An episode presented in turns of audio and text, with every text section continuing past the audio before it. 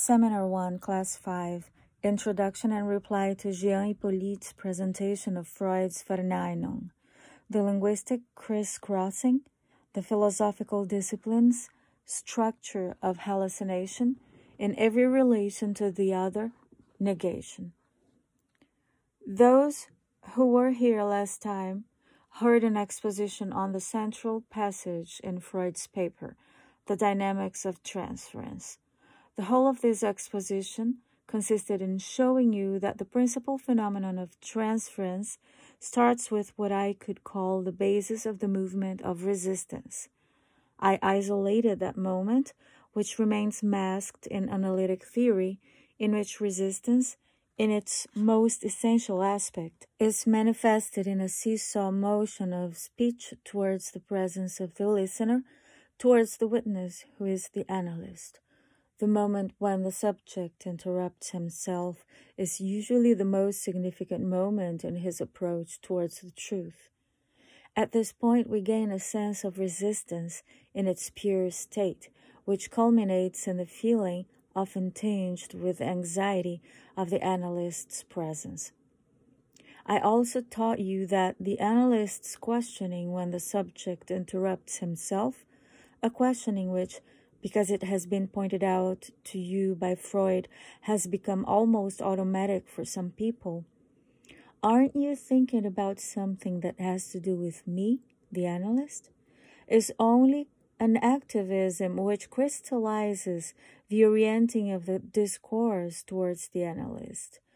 All this crystallization shows is the following that the subject's discourse insofar as it doesn't attain this full speech in which its base in the unconscious should be revealed, is already addressed to the analyst, is so made as to interest him, and is supported by this alienated form of being that one calls the ego.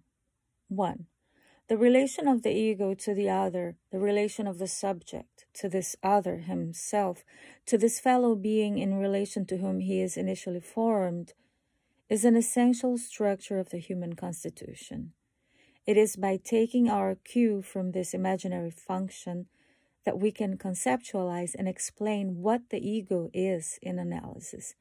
I am not talking about the ego in psychology, where it performs a synthetic function but the ego in analysis, a dynamic function. The ego makes itself manifest there as defense, as refusal. Inscribed in it is the entire history of successive oppositions which the subject manifested to the integration of what will subsequently be called within the theory, but only subsequently his deepest and most misunderstood drives.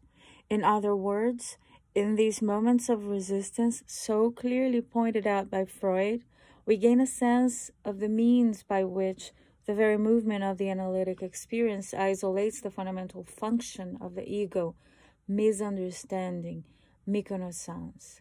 I showed you the mainspring, the fine point of Freud's investigation in relation to dream analysis. You there saw in an almost paradoxical form the extent to which the Freudian analysis of the dream presupposes a function of speech. This is clinched by the fact that Freud grasps the last trace of a vanishing dream just at the moment when the subject turns completely towards him. It is at the precise moment when the dream is no more than a trace, a fragment of a dream, an isolated vocable, that we rediscover its transferential tip. I have already mentioned this significant, isolated interruption, which may be the turning point of a phase in the analytic session. The dream is hence modeled on an identical movement. Similarly, I have shown you the significance of speech that is unspoken because it is refused, because verwerfen, rejected, rejeté by the subject. I made you realize the specific weight of speech in the forgetting of a word, with an example taken from the psychopathology of everyday life, and the extent to which there is, in this instance, also a sizable difference between what the subject's speech should have preferred, and what is left to him with which to address the other. In the present instance, on account of the effect of the word Herr, something is lacking in the subject's speech, the vocable signorelli, which he will no longer be able to bring to mind with the interlocutor, with whom the word Herr had, in an implicit manner, been called up a moment earlier with all of its signification, revealing as this moment is of the fundamental relation between resistance and the dynamic of the analytic experience, it leads us to a question which can be polarized between these two terms the ego, speech. This is a question which has been so little explored, although it should be the object of the essential investigation for us, that somewhere under Mr. Fenichel's pen, we find, for example, that the subject indisputably gains access to the meaning of words via the ego. Does anyone have to be an analyst to think that such a view is, at the very least, subject to dispute? Even if we admit that the ego is indeed what, as they say, controls our motor activities, and as a consequence, the issuing of these vocables, known as words, can one claim that in our discourse right now, the ego is the master of everything that these words harbor? The symbolic system is extraordinarily intricate, marked as it is by this Verschlungenheit property of crisscrossing, which the translation of the papers on technique has rendered as complexity, which is and how much too weak. Verschlungenheit designates linguistic crisscrossing. Every easily isolable linguistic symbol is not only at one with the totality, but is cut across and constituted by a series of overflowings, of oppositional overdeterminations, which place it at one and the same time in several registers this language system within which our discourse makes its way, isn't it something which goes infinitely beyond every intention that we might put into it and which, moreover, is only momentary?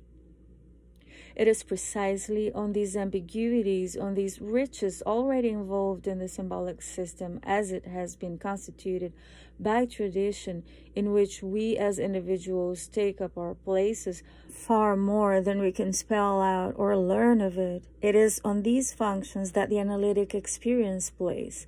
At every moment, this experience consists in showing the subject that he is saying more than he thinks he is to take up only this aspect of the question. We might be led to take up the question from the genetic point of view, but we would then get caught up in an investigation in psychology which would lead us so far away that we can't broach it now. Nevertheless, it seems to be indisputable that one cannot make judgments concerning the acquisition as such of language on the basis of the acquisition of the motor mastery revealed by the appearance of the first words. The punching in of words which observers are pleased to record leaves intact the problem of knowing to what extent the words which do indeed emerge in motor representation emerge precisely as a result of an initial appreciation of the totality of the symbolic system as such. The words that first appear have, as clinical experience shows, an entirely contingent signification. Everyone knows the degree of diversity shown by the first fragments of language as they appear in the child's elocution.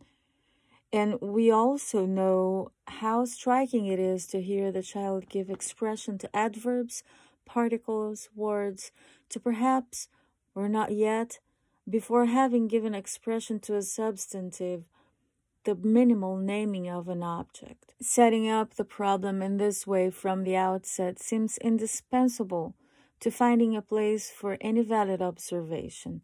If one doesn't manage to grasp clearly the autonomy of the symbolic function in the realizing of the human, it is impossible to proceed from the facts without at once committing the crassest of errors in understanding. Since this isn't a course in general psychology, I will probably not have an opportunity to return to these questions again. 2. Today, I think I will only be able to introduce the problem of the ego and of speech, starting, of course, with the way in which it is revealed in our experience. We can only address this problem in the form which it now has. We cannot pretend that the Freudian theory of the ego doesn't exist. Freud opposed the ego to the id, and this theory permeates our theoretical and technical conceptions. That's why today I want to draw your attention to a text called Verneinung. Verneinung, as Monsieur Hyppolite pointed out to me just now, is dénégation and not négation as it has been translated in French. That is how I myself have always referred to it in my seminars each time I had occasion to. The text dates from 1925. It comes after the publication of the articles dealing with the psychology of the ego and its relation to the id. Specifically, it comes after the article Das Ich und das Es. In it, Freud takes up again this relation, always so alive for him, of the ego with the spoken manifestation of the subject in the session. It seemed to me, for reasons which will become apparent to you, that Monsieur Hyppolite, who by his presence, not to speak of his interventions, does us a great honor in coming here to participate in our work, could make us privy to a critique that is sustained by everything that we know of his previous work. The problem at issue, as you are going to see, concerns nothing less than the entire theory, if not of knowledge, at least of judgment. That is why I asked him, no doubt a little insistently, to be so good as not only to stand in for me, but to bring what he alone can bring to a text as rigorous as Die Verneinung. I think that this could present difficulties for any mind not trained in those philosophical disciplines which we could not do without in our present capacity. Our experience is not that of affective smoochy woochy. We don't have to elicit in the subject the return of more or less evanescent, confused experience in which would consist all the magic of psychoanalysis. Hence, we are plainly doing our duty in listening when it comes to a text like this to the expert opinions of someone who is practiced in the analysis of language and trained in philosophical disciplines. This paper shows once more the fundamental value of all of Freud's writings. Every word is worthy of being measured for its precise angle, for its accent, its specific turn, is worthy of being subjected to the most rigorous of logical analysis. It is in that way that it is distinguished from the same terms gathered together more or less hazily by the disciples, for whom the apprehension of the problems was at second hand, if one may say it, and never in any depth, which resulted in this degradation of analytic theory, to which its hesitations so constantly attest. Before giving the floor to Monsieur Hyppolite, I would like to draw your attention to an intervention that he made in the course of the sort of debate that was instigated by a certain way of putting things concerning Freud and his intentions with respect to the patient. Monsieur Hyppolite had at that time to come to Z's rescue. Monsieur Hyppolite, for a brief moment. Yes, for a brief moment of rescue.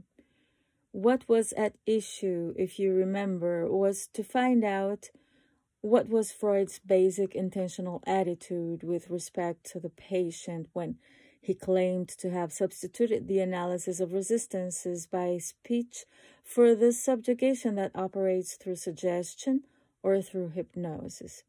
I showed myself to be extremely guarded on the question of knowing if there were at this point signs of combativeness in Freud indeed of domination, vestiges of an ambitious style which we might see betrayed in his youth.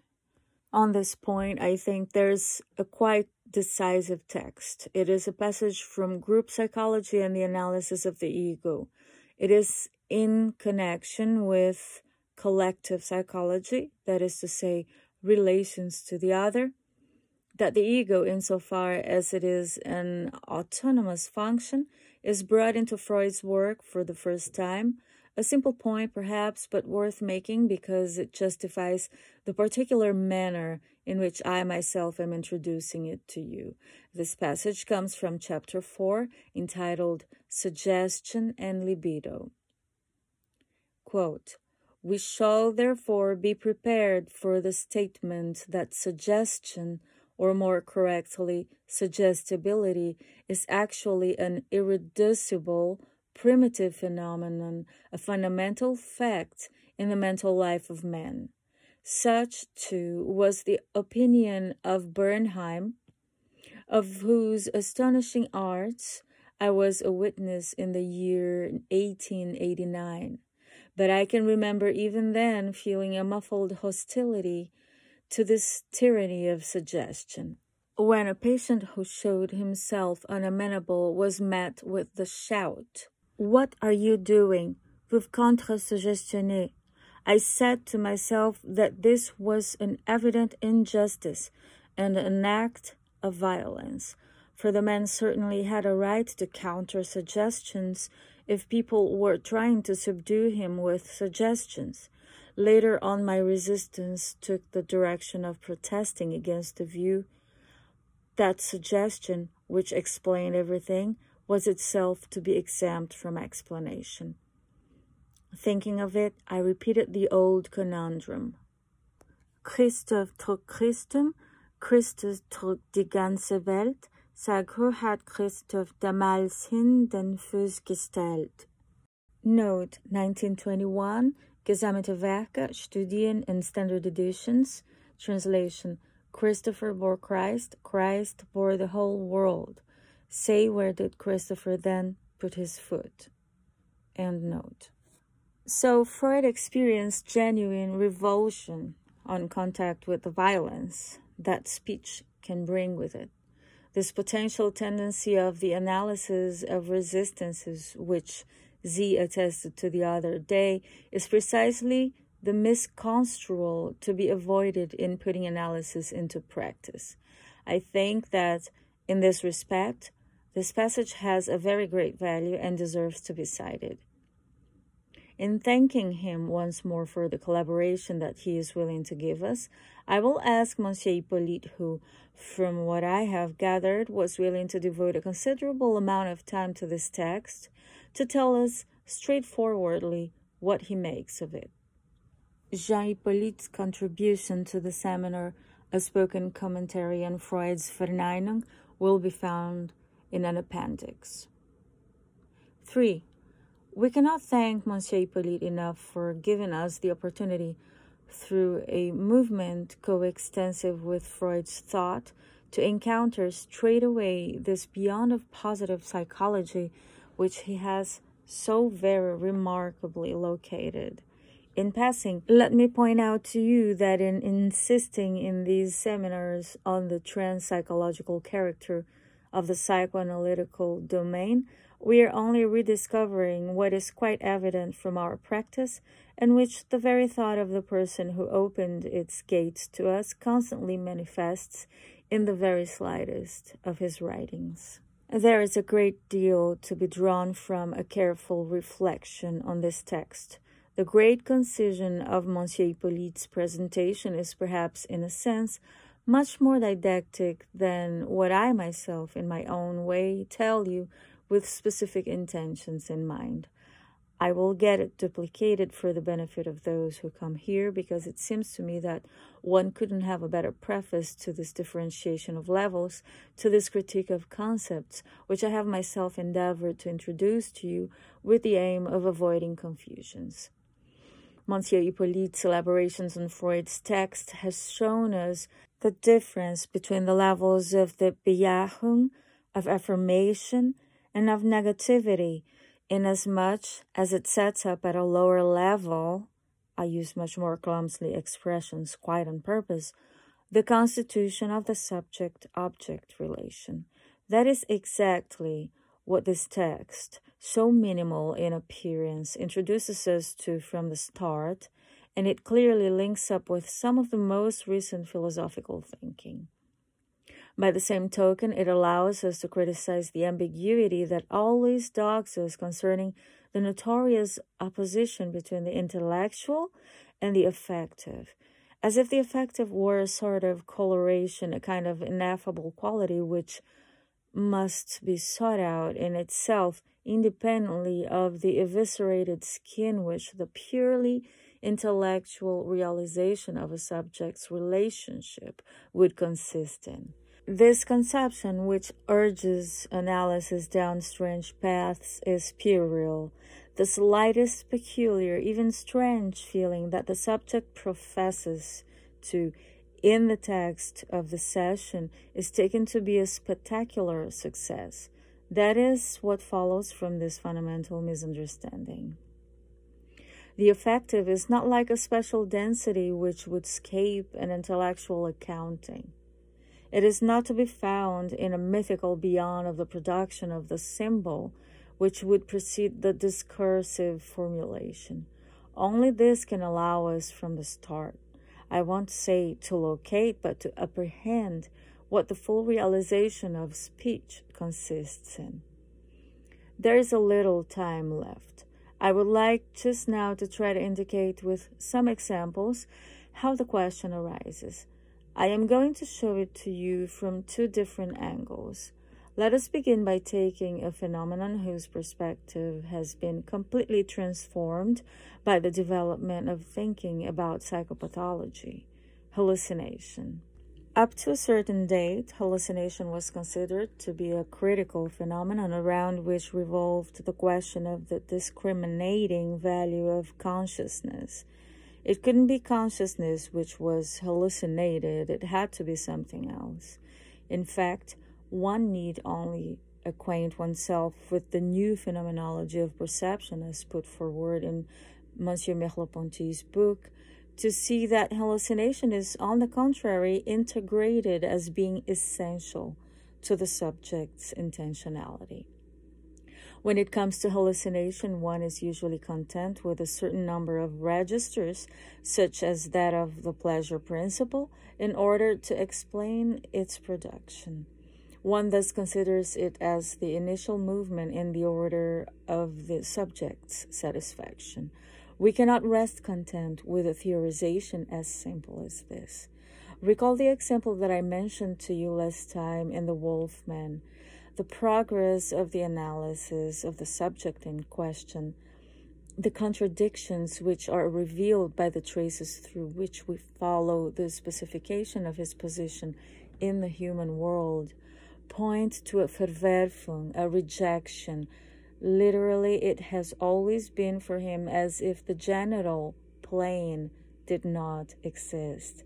We have been led to locate this rejection on the level, I would say, of the non Bejahung, because we cannot in any way place it on the same level as a negation. What is striking is what happens next. In the light of the explanations that have been given you today concerning the Die Verneinung, it will be much easier to comprehend. In a general way, in fact, the condition such that something exists for a subject is that there be Bejahung. This Bejahung, which isn't a negation of the negation.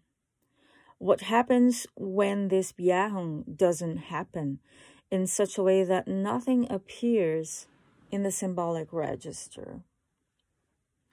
Just let's look at the wolfman. There was no Bejahung for him, no realization of the genital plane. There is no trace of this plane in the symbolic register.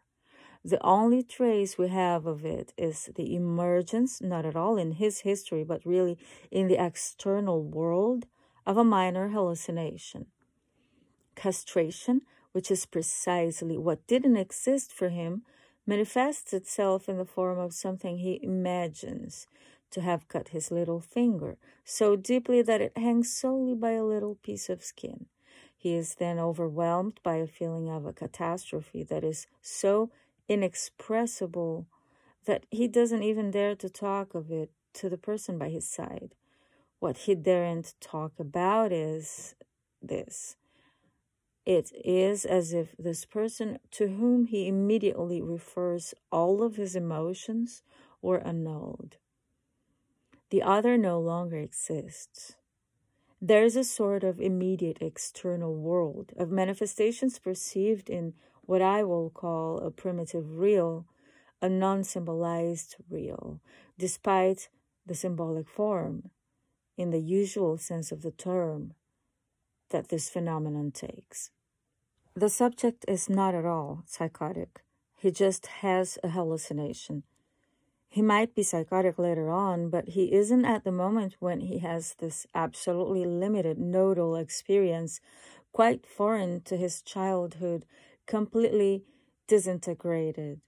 At this point in his childhood, nothing entitles one to classify him as a schizophrenic, but it really is a psychotic phenomenon we are dealing with. Hence, there is here, at the level of completely primitive experience, at the source point in which the possibility of the symbol lays the subject open to a certain relation to the world, a correlation, a balancing that I would very much like you to understand what is not recognized erupts into consciousness in the form of the scene. If you go deeply into this particular polarization, you'll find it much easier to broach the ambiguous phenomenon known as deja vu, which lies between these two modes of relation, the recognized and the seen. In the deja vu, something in the external world is carried to the limit and emerges with a special pre-signification. Retrospective illusion relates this perceived thing endowed with an original quality to the domain of the deja vu. Freud is talking of nothing other than this when he tells us that any experiencing, note, toute épreuve, réalité profonde, épreuve de la réalité, reality testing, end note, of the external world implicitly refers to something which has already been perceived in the past. This is true as far as you might want to take it in a certain way. All varieties of the perceived necessarily include a reference to something previously perceived. That is why we are here brought back to the level of the imaginary as such, to the level of the model image of the original form. What is at issue is not the recognized as symbolized and verbalized. Rather, we rediscover the problems raised by Platonic theory, not on remembering, but of reminiscence. I promised you another example, which I am taking from the advocates of the so called modern way of analyzing. You'll see that these principles were already set out in 1925 in this text of Freud's. A great deal is made of the fact that at first we analyze the surface, as they say.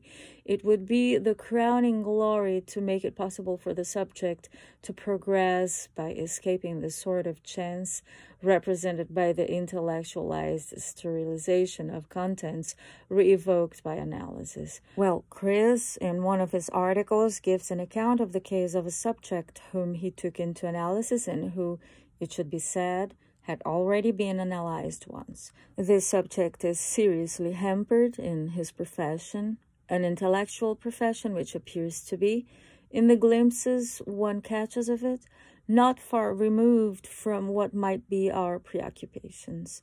This subject experiences all manner of difficulties, producing, as they say.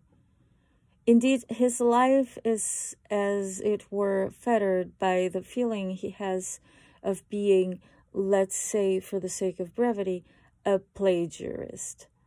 He is continually discussing his ideas with someone who is very close to him a brilliant scholar. Note English in the original. end note. But he always feels tempted to take on the ideas his interlocutor provides him with, and that is for him a perpetual impediment to everything that he wants to get out, to publish. All the same, he manages to get one text into shape. But one day he turns up declaring almost triumphantly that the whole of his thesis is already to be found in the library in a published article. So there he is, this time a plagiarist despite himself. What will the alleged interpretation of the surface that Kris offers us actually consist in? Probably in the following. Kris, in actual fact, gets interested in what happened and what the article contains. Looking into it more closely, he realizes that none of the central theses brought forward by the subject are to be found there. Some issues are raised which addresses the same question, but there is nothing of the new views brought forward by his patient, whose thesis is thus clearly original. This is where you must start from, Kris says. It's what he calls, I don't know why, taking up things on the surface. Now, Kris says if the subject is bent on showing him that his entire behavior is completely shackled, it is because his father never succeeded in producing anything, because he was crushed by a grandfather, in all the senses of the word, who himself had a highly constructive and fertile mind. He needs to find in his father a grandfather, a father who would be grand, who, in contrast, would be capable of doing something, and he satisfies this need by forging himself tutors always grander than him, upon whom he becomes dependent by means of a plagiarism which he then reproaches himself for, and by means of which he destroys himself. He is thus doing nothing more than satisfying a need, the same need that tormented his childhood and, in consequence, dominated his history. There is no question about it. The interpretation is valid, and it is important to see how the subject reacted to it. What does Kris consider as being the confirmation of the significance of what he put forward, which has such tremendous implications? In what follows, we see the whole history of the subject unfolding.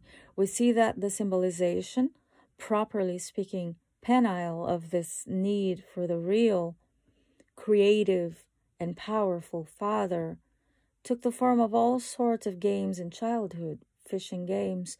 Will the father catch a bigger or a smaller fish, etc.? But the immediate reaction of the subject is the following He remains silent, and at the next session, he says, The other day on leaving, I went into such and such street. It takes place in New York. It is the street where there are foreign restaurants where you can eat rather more spicy dishes. And I sought out a place where I could find the dish I am particularly fond of fresh brains. Here you can see what makes for a response elicited by an accurate interpretation, namely a level of speech which is both paradoxical and full in its meaning. What makes this an accurate interpretation? Are we dealing with something which is at the surface? What does that mean? It means nothing other than that Kris, via a detour that is doubtless diligent but whose outcome he could easily have predicted, came to realize precisely the following that the subject, in his manifestation in this special guise of the production of an organized discourse, in which he is always subject to this process, which is called negation, and in which the integration of his ego is accomplished, can only reflect his fundamental relation to his ideal ego in an inverted form. In other words, the relation to the other, insofar as the primitive desire of the subject strives to manifest itself in it, always contains in itself this fundamental, original element of negation, which here takes the form of inversion. This, as you see, only opens up new problems for us. But to continue, it would be useful if one were to fix precisely the difference of level between the symbolic as such, the symbolic possibility, the opening up of man to symbols, and on the other hand, its crystallization in organized discourse, insofar as it contains fundamentally contradiction. I think that Monsieur Hyppolite's commentary has shown you that today in a magisterial fashion. I would like you to keep both the tool and the means to use it to hand as milestones to which you will always be able to refer yourselves when you come to difficult crossroads in the rest of our discussion. That is why I thank Monsieur Hyppolite for having given us the benefit of his extraordinary expertise. 10th of February 1954.